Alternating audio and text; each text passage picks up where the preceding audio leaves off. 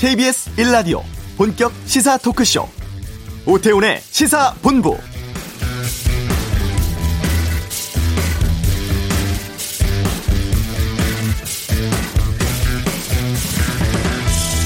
오늘 코로나십구 신규 확진자 수 삼백이십사 명, 지난 십사 일부터 계속 세 자릿수를 기록하고 있고 삼백 명을 넘어선 것은 오늘이 처음입니다.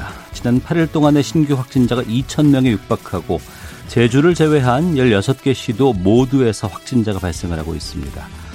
이런 비상한 상황임에도 사랑제일교회를 비롯한 일부 보수 개신교 단체들은 정권 차원의 위기를 덮기 위해 교회를 희생양 삼고 있다며 오히려 정부의 방역을 비난하는 입장문을 내놨습니다. 정부가 확진자 수를 확대하고 있고 검사와 격리를 강요하는 행위가 직권남용과 불법 감금이라고 주장을 합니다. 오히려 방역 실패에 책임을 물어서 정은경 본부장을 해임하라고 요구하고 있는데요. 한시가 급한 상황이지만 이들에게 방역과 검사 협조를 기대하기는 힘들어 보입니다. 오태훈의 시사본부, 잠시 후 이슈에서 기독교계의 원로 한 분 모시고 현재 상황 어떻게 보고 계신지 말씀 듣도록 하겠습니다. 한 주 동안의 주요 스포츠 소식, 최동호의 관전 포인트에서 살펴보고요. 이 부 와치독에서는 방송, 언론계까지 번진 코로나십구 상황, 또 언론의 공짜 취재 문제에 대해서 다양한 의견 듣겠습니다. 혐오가 드러나는 우리 사회, 어떻게 봐야 할지 시사본부 금요초대석, 지금 또 혐오하셨네요의 저자 강민영 작가와 함께하겠습니다. 오태훈의 시사본부 지금 시작합니다. 네. 이번 코로나 재유행의 중심에 교회가 있습니다. 집단 감염 우려에도 대규모 집회를 열고 대면 예배를 강행하는 것에 대한 비난 여론이 높아지는 상황에서 개신교 내부에서 다양한 입장들 나오고 있는데요. 오늘 이슈, 우리 한국교회를 대표하는 기독교계 원로 어르신 한 분과 함께 좀 말씀을 듣고자 합니다. 고신대 석좌 교수십니다. 손봉호 목사님 연결하겠습니다. 안녕하십니까? 안녕하십니까? 예. 코로나십구 상황에서 교회 다니시기도 힘드실 것 같은데 어떻게 지내고 계십니까? 예, 뭐 참 힘듭니다.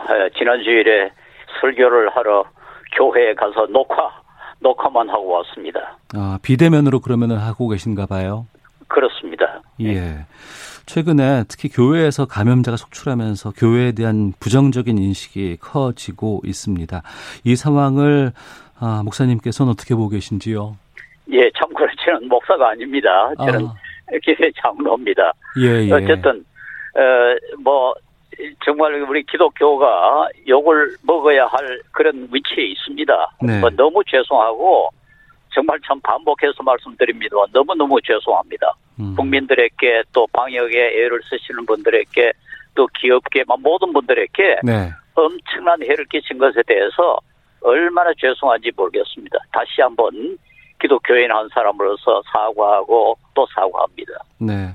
그러면 제가 호칭을 손봉호 교수님으로 정정하도록 하겠습니다. 예, 그렇게 해주세요. 네. 예.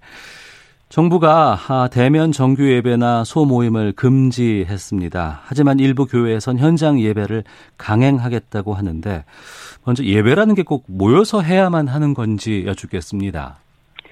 예, 전혀 그렇지 않습니다. 우리 기독교는 어, 그 형식이 중요한 게 아니라 네. 그 마음의 태도, 심지어는 뭐 예배 형식을 취하지 않고 가령 어, 어려운 사람을 돕고 또 다른 사람을 위해서 희생하고 하는 그것도 예배가 되는 겁니다. 네. 어, 그러니까 형식 물론 같이 모여가지고 같이 찬송 부르고 기도하고 하면, 하면 좋죠. 음. 그러나 그것이 우리 이웃의 생명에게 생명의 위협이 될 때는 네. 그렇게 들으는 것이 오히려 하나님께 기쁨이 되질 않습니다. 어. 그래서 내 이웃의 생명을 보호하기 위해서 비 대면 예배를 드리는 것이 오히려 하나님을 훨씬 더 기쁘시게 하는 것이기 때문입니다. 네. 그런데도 불구하고 왜 일부 교회들 현장에서는 그 대면 예배를 강행하려고 할까요? 그래요. 뭐 그게 아마 전통적으로 같이 모여서 예배 드리는 것이 습관이 돼서 그런 것이 아닌가 생각하고요. 네. 또 물론 그게 이제 좋습니다. 우리 음. 기독교에서는 그 성도의 교제라는 것이 상당히 중요하고 네. 그 사도신경에도 그게 나와 있는데 같이 모여가지고 얼굴을 맞대면서 그렇게 같이 예배 드리는 것이 좋지요. 음. 어, 그러나 이제 그 그런 형식에 너무 매였기 때문에 아마 그렇게 하지 못하는 것에 대해서 조금 반발이 있는 게 아닌가 그런 생각을 합니다. 저는 그게 전혀 우리 기독교에 대한 탄압이라고 생각하지 않습니다. 우리 네. 생명을 지켜야 되지 않습니까? 어. 그게 훨씬 더 중요하죠. 생명을 지키는 것이 훨씬 더 중요하다. 그렇습니다. 알겠습니다. 이번 코로나십구 재유행 확산에 어, 전광훈 그 사랑제일교회 목사가 좀 중심에 서 등장을 하고 있습니다. 아, 손 교수께서는 예전부터 이 전광훈 목사에 대한 비판의 목소리를 좀 내셨던 것으로 들었습니다. 그렇습니다. 어, 그분은 어, 너무 이제 정치적인 활동을 많이 하는데요. 네. 아니 뭐 기독교인이라고 해서 정치 활동을 하지 말라는 건 아닙니다. 네. 그러나 목사는 정치 활동을 하면 안 됩니다. 마치 음. 대통령이 교회에 와서 설교를 한다면 그것도 문제가 되지 않겠습니까? 네. 그러니까 그 자기, 자기 맡은 일이 따로 있고 전문직이 있는데 어. 목사가 해야 할 일은 정치가 아니거든요. 예, 예. 예, 그러나 목사가 정치 활동을 하는 것 그 자체가 원칙에 어긋나고 그보다 더 중요한 것은 에, 그것을 기독교적 정치라고 착각을 하는데 네. 그분이 하는 정치는 반드시 기독교적이 아닙니다. 그게 뭐가 증명을 하는 거니까 그분을 따르는 사람들 가운데 비기독교인이 상당히 많아요. 네. 그러면 기독교 정치라고 할 수가 없잖아요. 어.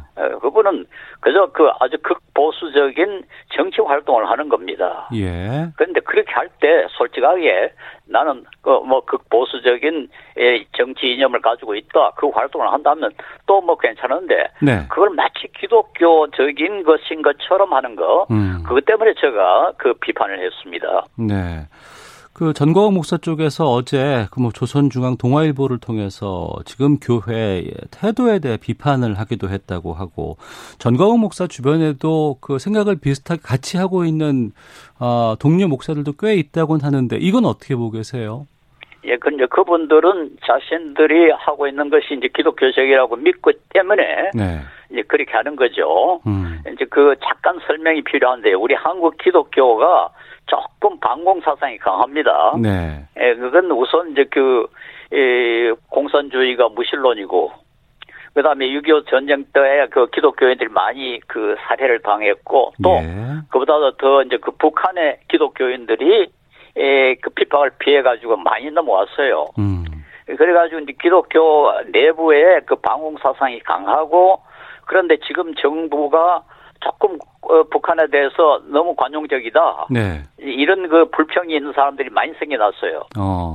에, 그러니까 에, 정광훈 목사 같은 분 또 뭐 그 외에 이런 사람들은 아 이거 큰일 났다. 예. 어? 이게 에, 반공이 곧 기독교적이라 해야 되는데 음. 그러니까 반공적인 말은 그 보수적인 정치 활동을 하는 것이 기독교적이다. 이제 그렇게 착각하게 되는 겁니다. 네. 에, 그러나 어, 그 엄격하게 따지면은 기독교는 이렇든 저렇든 정치를 정치적인 종교가 아닙니다. 음. 어, 정치는 권력으로 그 사회 질서를 유지하고 뭐 사회를 바꾸려고 하는 거 아닙니까? 예. 그런데 예수님은 그 주위에 있는 사람들이 그 권력적인 정치인 방법을 사용하자고 아주 끄질리게 유혹을 했는데도 불구하고 끝까지 그게 굴하지 않았어요. 어. 그리고 오히려 자기가 희생하고 그 십자가에 못 박힘으로 세상을 바꾸겠다 그런 방법을 사용했거든요. 네. 그래서 우리 기독교는 정치적인 방법으로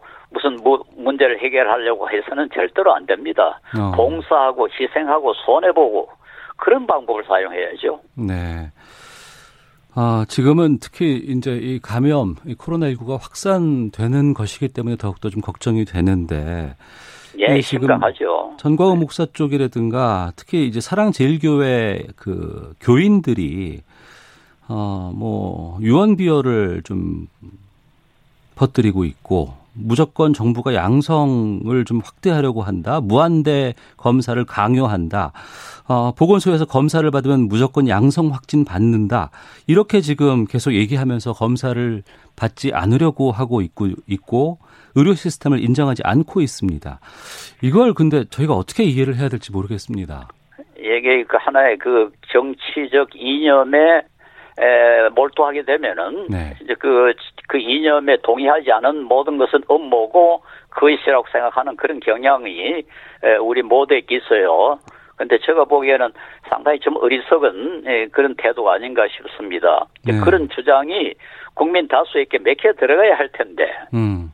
이건 전혀 설득력을 갖지 못하고 국민들은 네. 좀 그런 그 주장에 대해서 좀 이상하게 생각하는데 네. 왜 그런 주장을 하는지 도무지 모르겠어요. 이건 음. 일종의 자해 행위예요. 네. 참 너무 이해가 안 됩니다. 좀 부디 그러지 말았으면 좋겠어요. 어, 그러면 그 교계의 원로분들이나 어르신들 분들께서 이걸 좀 생각을 바꿔준다거나 다독이실 수 있는 그런 입장도 좀 내셨으면 좋겠다 싶긴 한데 어떻습니까? 예, 뭐 그렇게 하고 싶은 생각이 있습니다만은 제가 봤을 때는 그 뭐 누가 무슨 소리를 해도 별로 그 듣지 않을 것 같아요. 이게 어. 이 그 이념에 몰두하게 되면은 몰입하게 네. 되면은 이제 사람의 판단력이 그렇게 바꿔집니다. 음. 어, 그러니까 뭐 우리는 애를 쓰긴 하겠습니다만은 네. 별로 효과를 거, 에, 거두지 못할 것 같고 또 중요한 것은 그분들이 아주 빠른 시일 내에 에, 그게 사실이 아니라는 걸 자기들이 주장하는 것이 맥혀 들어가지 않다는 걸 알게 될 겁니다. 어. 왜냐하면 지금 우리 국민 절대 다수 뭐 거의 다 이, 지금 그 교회 사람들이 말하는 것이 좀 이상하다 그렇게 좀 생각하고 있거든요. 네. 근데 그 뭐하라고 그런 소리를 하는지 도무지 이해가 안 됩니다. 어, 그러면요, 제가 이런 질문을 한번 좀 감히 좀 여쭤볼까 하는데, 그동안 이렇게 사랑제일교회 비롯해서 여러 곳에서 정치적인 이런 성향을 드러내고 교인들에게 이러한 행동들을 계속 그 전파하고 있을 때, 왜 개신교의 상당수의 어르신들이 좀 침묵하고 계셨을까? 너무 확대를 방관한 건 아닌가라는 좀 지적도 들 수 있을 것 같거든요. 예, 뭐 그런 그 지적이 가능합니다. 그러나 하나 이제 이해해 주셔야 할 것은 예. 첫째, 에, 그분이 좀 막말을 너무 좀 심하게 하고 음. 어, 좀 거치니까 상대하기 싫다. 아. 이게 이제 대부분의 그 교회 지도자들의 태도고요. 예. 또 그와 못지않게 중요한 것은 그분이 워낙 이제 그 보수적인 그 정치 이념을 갖고 있으니까 음. 그 그런 사람을 비판하면은 자신은 그만 진보가 돼 버리는 겁니다. 예. 실제로 저도 지난번에 그 그분을 비, 전광훈 씨를 비판했기 때문에 예, 그동안에 계속 종북 좌파라고 지금 일 년 동안 시달리고 있습니다. 아. 그러니까.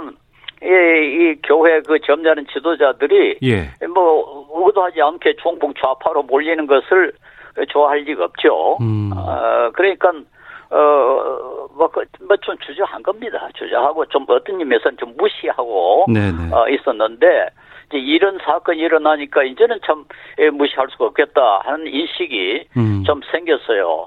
그래서 음. 요즘 이제 몇 분 그 교회 그 이 단체장들이 네. 국민들에게 사과도 하고 어 이게 좀 잘못됐다는 걸 지금 발표를 하고 있습니다. 네. 근데 이제까지는 뭐 제가 말한 그 두 가지 이유가 어. 크게 작용했지 않나 그렇게 생각합니다. 예. 근데 그 두 가지 작용들 때문에 마치 또 전광훈 목사가 한기총 대표회장을 역임했었다. 이런 경력들을 들으면 일반 국민들께서는 마치 전 목사의 발언이 한 기독교 전체의 입장인 것처럼 보이기도 하거든요. 예, 그렇습니다. 이, 저, 이름이 참, 그, 어, 오도를 하는데요. 한때는 한기총은 사실상 그 기독교를 대표했습니다. 그러다가 그 단체가 뭐 여러 가지 문제로 신임을 잃게 되자, 음. 우리 그 한국의 자, 가장 중요한 교단들은 다 탈퇴하고 말았어요. 네. 그리고 그 이름만 가지고 군소 교단들이 지금 그 활동을 한 겁니다. 음. 그런데 이름이 그 한기총이니까, 기독교 총연맹이니까, 사람들은 이게 기독교를 대표하는구나 에, 그렇게 오해하게 됐고 또 어떤 의미에서 한기총 관계자들은 그 사실을 이용한 게 아닌가 싶어요. 네. 어떤 의미에서는 기독교 입장에서는 참 억울하죠. 음. 그런 상황은 그렇습니다. 예. 기독교 내부에서도 말씀하신 것처럼 여러 가지 비판들이 쏟아지고 있다고 하고 또 국민들의 시각들도 좀 많이 바꿔야 될 것 같은데 기독교 자체적으로 좀 징계를 주거나 뭐 강제할 수 있는 방법 같은 건 없습니까? 그러게요. 우리 참 개신교가 그게 그게 약점이고 장점인데요. 네. 어, 천주교나 혹은 조계종 같은 데는 그래도 그 중앙 기관이 있어가지고 어느 정도 그 압력을 행사할 수 있는데 개신교는 이게 완전히 그 뭐 마음대로입니다. 음. 지금 교단이 뭐 몇백 배가 되고요. 네. 어 그리고 그 교단에서 자기 마음대로 그 사람을 뭐 목사로 만들고 뭐 그, 그렇게 하는데 어떻게 그 간섭할 그 이 강제력을 행사할 수 있는 그런 이, 제도적인 장치가 전혀 없어요. 어. 어 그러니까 뭐 그저 일반 여론 뭐 네. 사회에서 그걸 어떻게 인정하느냐 그에 의존할 도리밖에 없는 그게 오늘 한국 기독교의 큰 약점입니다. 예, 청취자께서 여러 의견들 보내주고 계시는데요. 김배공님은 교수님처럼 반성하는 교회 신자가 많아져서 교회인이 존경받는 세상에 왔으면 좋겠습니다. 윤수정님, 근래 들었던 인터뷰 중에서 가장 속이 후련합니다. 맞는 말씀 해주셔서 고맙습니다. 삼국 공구님께서는 일부 개인의 이기심과 욕심으로 생명을 소중하게 생각하신 예수님 뜻을 저버리는 교회는 바람직하지 않습니다라는 의견도 보내주고 계시는데 감사합니다. 예. 이 전광훈 목사 쪽에서 본인이 순교자다, 순교할 각오로 자신의 교회를 지키자 이런 메시지를 신도들에게 전하고 있다고 하는데 여기에 대해서 좀 말씀을 좀 주셨으면 좋겠습니다.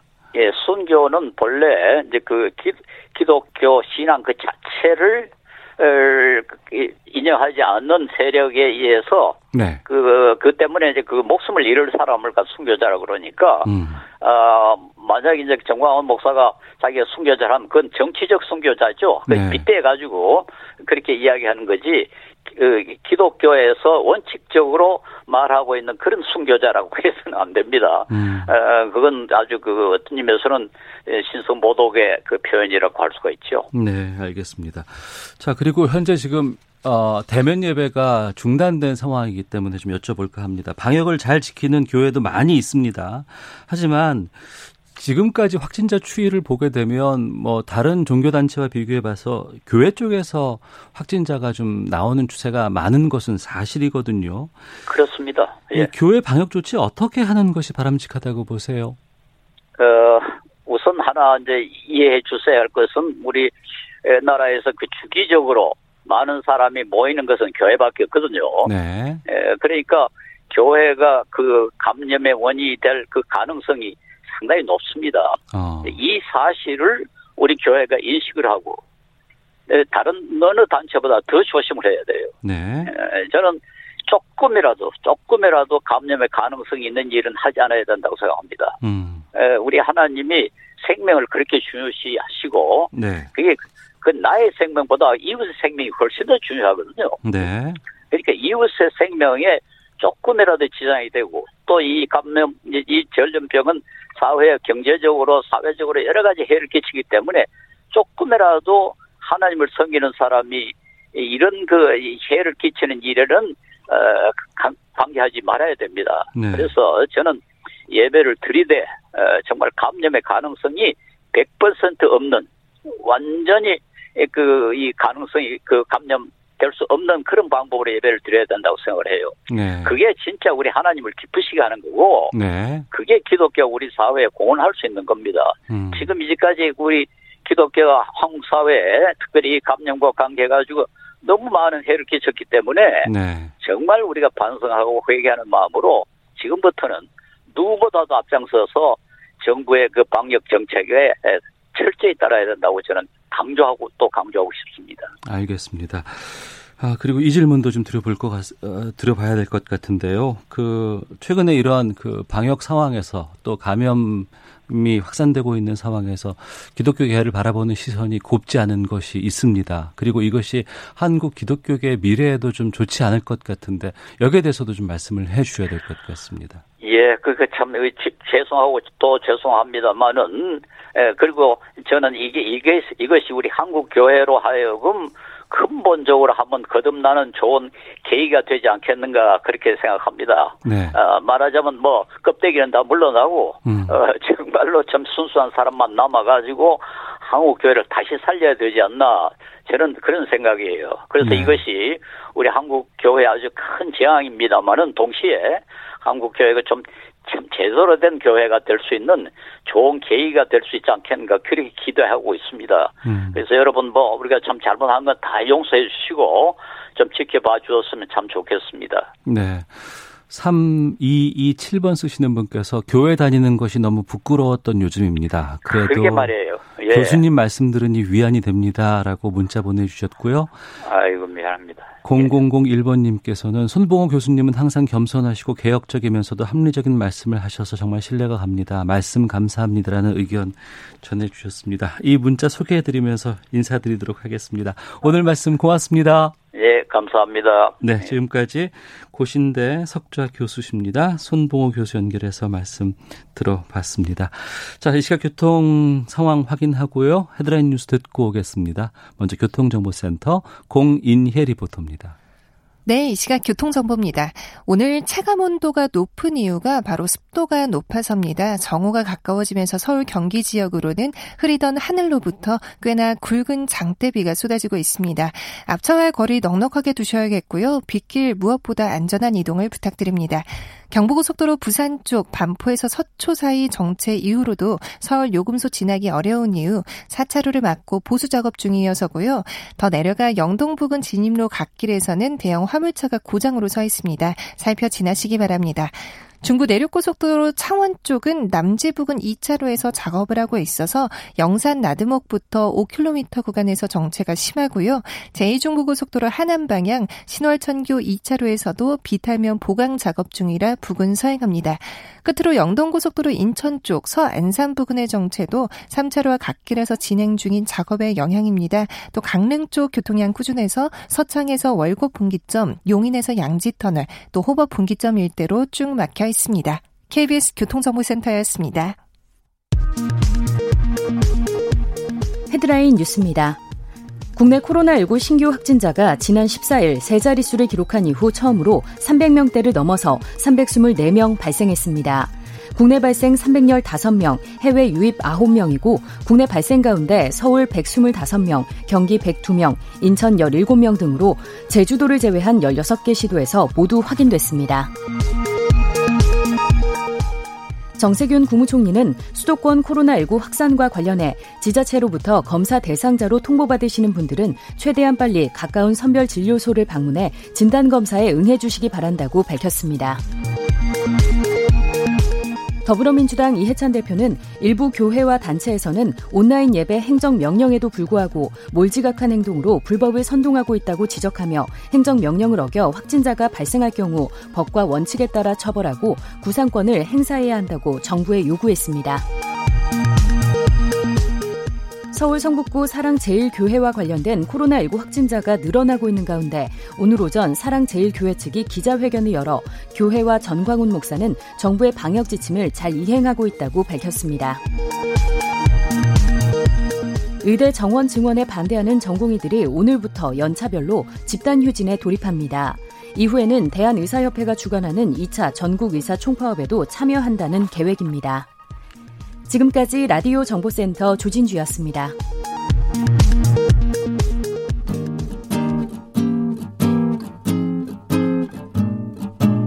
케이비에스 일 라디오 오태훈의 시사본부, 여러분의 참여로 더욱 풍성해집니다. 방송에 참여하고 싶으신 분은 문자 샵 구칠삼공 번으로 의견 보내주세요. 짧은 문자는 오십 원, 긴 문자는 백 원의 정보 이용료가 붙습니다. 애플리케이션 콩과 마이케이는 무료고요. 시사본부는 팟캐스트와 콩, 케이비에스 홈페이지를 통해 언제나 다시 들으실 수 있습니다. 많은 참여 부탁드려요. 네, 한 주간의 스포츠 소식을 정리하는 시간입니다. 최동호의 관전 포인트. 최동호 스포츠 평론가, 오늘은 전화로 만나겠습니다. 안녕하십니까? 예, 안녕하세요. 예, 현대건설 여자 배구 소속의 그 고유민 선수. 예. 극단적인 선택을 했습니다. 악성 댓글에 시달렸다. 이것 때문에 극단적인 선택을 한 것으로 알려졌었고 최근에 포털 삼 사에서는 연예계를 넘어서서 스포츠계에도 지금 댓글 보지 못하게 중지해 놓은 상황인데 예. 고유민 선수의 유족이 구단의 따돌림과 갑질이 진짜 원인이다. 이렇게 폭로를 했다면서요? 예, 그렇습니다. 이제 말씀해 주신 대로 어, 이 고유민 선수가 악성 댓글에 시달려온 것이 알려졌고요. 네. 또 악성 댓글 때문에 극단적인 선택을 한 것으로 알려졌는데 이 고유민 선수의 가족이 어제 국회에서 기자회견을 열었습니다. 자, 네. 그리고 이 고유민 선수가 극단적인 선택을 한 진짜 원인은 악성 댓글 때문이 아니라 이 소속팀인 현대건설 코칭 스태프의 따돌림, 아, 또 이 구단의 이 배구 선수로서의 앞길을 막은 이 사기극 때문이다, 이렇게 주장을 한 거죠. 어, 따돌림과 구단의 사기극 때문이다, 이렇게 주장을 했는데, 예. 구단이 성, 선수를 상대로 사기극을 벌인다는 게 어떤 겁니까? 어, 자, 우선 이 유족이 밝히기로 이 감독이 고유민 선수를 투명인간 취급했다라고 주장했거든요. 네. 어, 훈련할 때 고유민 선수를 이 훈련하는 선수들 옆에 세워놓았다고 합니다. 어. 그리고 평소에 감독이 이 고유민 선수하고 말 한마디도 나누지 않았다, 이렇게 이제 폭로를 했고요. 예. 어, 이 따돌림 당하게 된 이유와 관련해서 유족은 이 숙소에서 이 자살을 시도한 선수가 있었는데 이 고유민 선수가 이 선수를 감싸다가 구단의 미운털이 박혔기 때문이다, 이렇게 주장을 했습니다. 그리고 앞서 이 사기극이라고 이제 주장한 이유는, 네.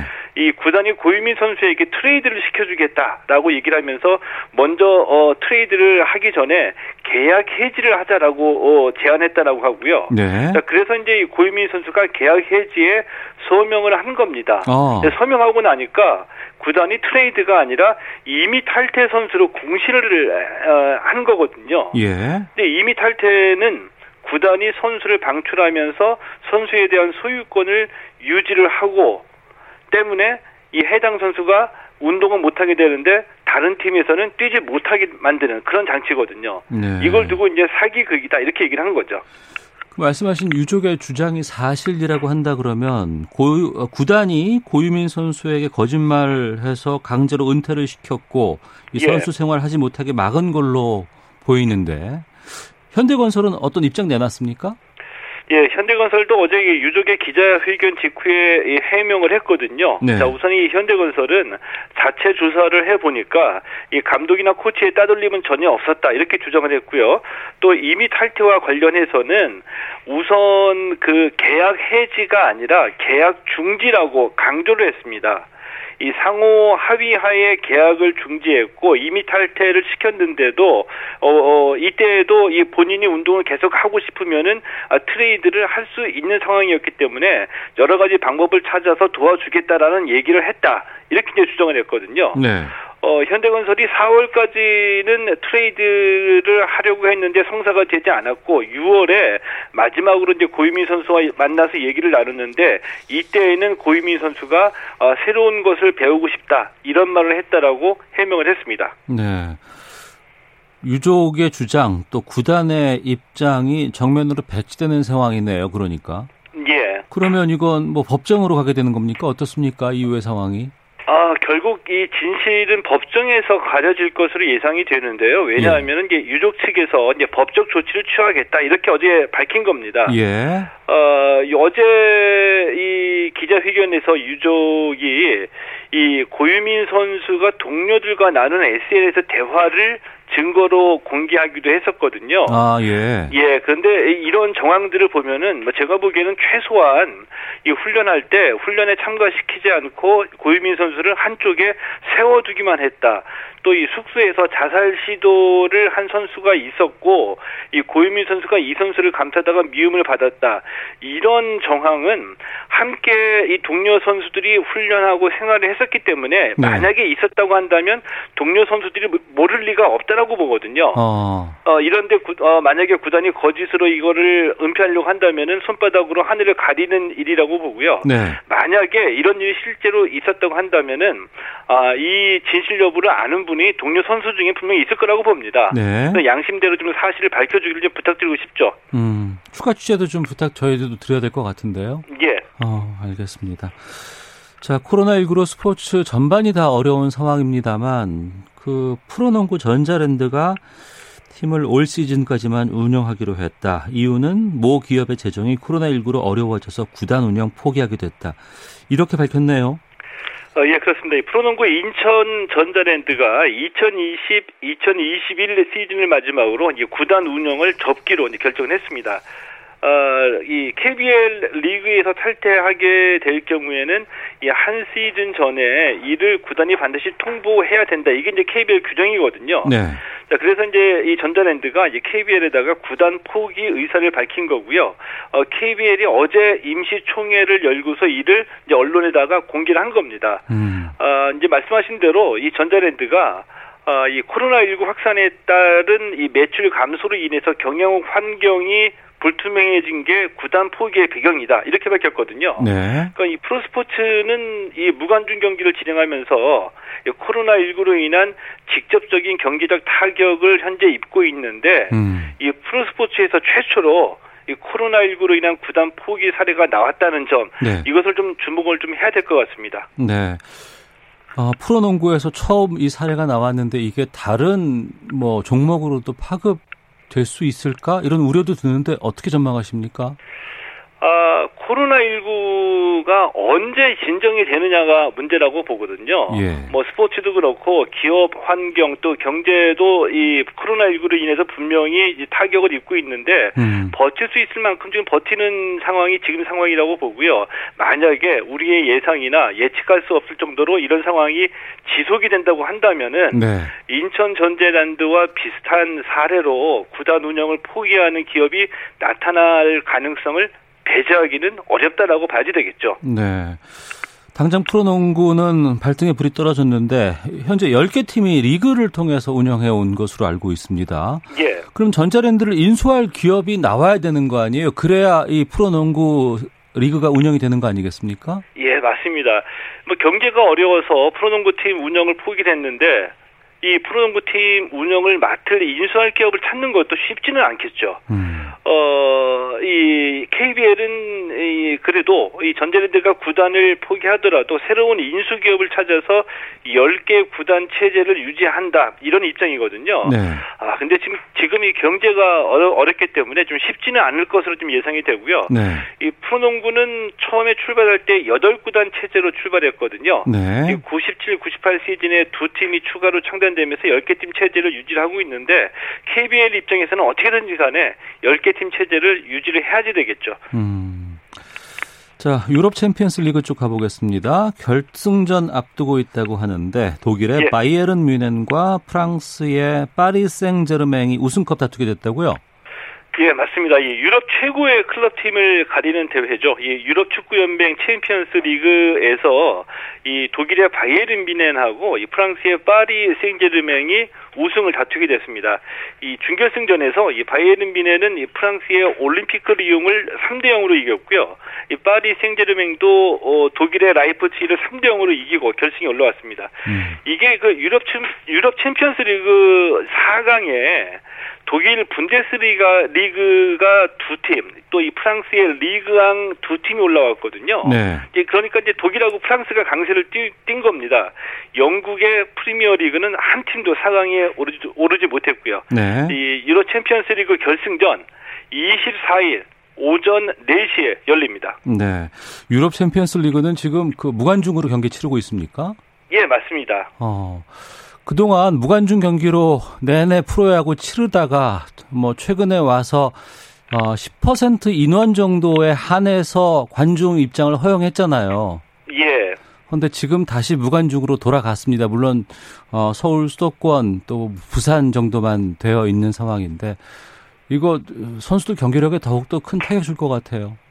아, 선수들도 좀 부담스럽죠. 이 무관중 경기를 치르게 되면서 선수들도 이제 그 홈, 홈팬들의 응원이 얼마나 이 도움이 되는지를 깨달았고요. 네. 처음에 십 퍼센트 관중 입장되다가 이제 최대 삼십 퍼센트까지 늘렸다가 다시 이제 무관중 경기로 돌아가는 건데, 음. 의무사항은 수도권 지역의 팀들에게만 적용이 됐지만, 프로야구 같은 경우에는 나머지 열, 나머지 이 열 개 팀이 전부 다 네. 자발적으로 이 코로나십구에 대응하기 위해서 선제적으로 또 이 무관중 경기를 결정을 내렸습니다. 프로야구는 열 개 팀 전부 다 무관중 네. 경기로 현재 치러지고 있습니다. 아, 알겠습니다. 오늘 말씀 여기서 듣도록 하겠습니다. 고맙습니다. 예, 고맙습니다. 네, 지금까지 최동호 스포츠 평론가와 함께했습니다. 아, 팔칠구삼 님께서 고유민 선수 정말 사건 안타깝습니다. 선수들이 자꾸 이런 선택하는데 뭔가 근본적인 대책 필요하지 않습니까? 구단의 이런 횡포를 막을 방법은 없나요? 라는 질문도 주셨는데요. 잠시 후 이 부 와치독에서는 이 코로나십구가 언론계로까지 번지고 있는 상황 좀 알아보도록 하겠습니다. 시사본부 금요초대석 강민영 작가와 함께 말씀 나누겠습니다. 이 부에서 이어집니다.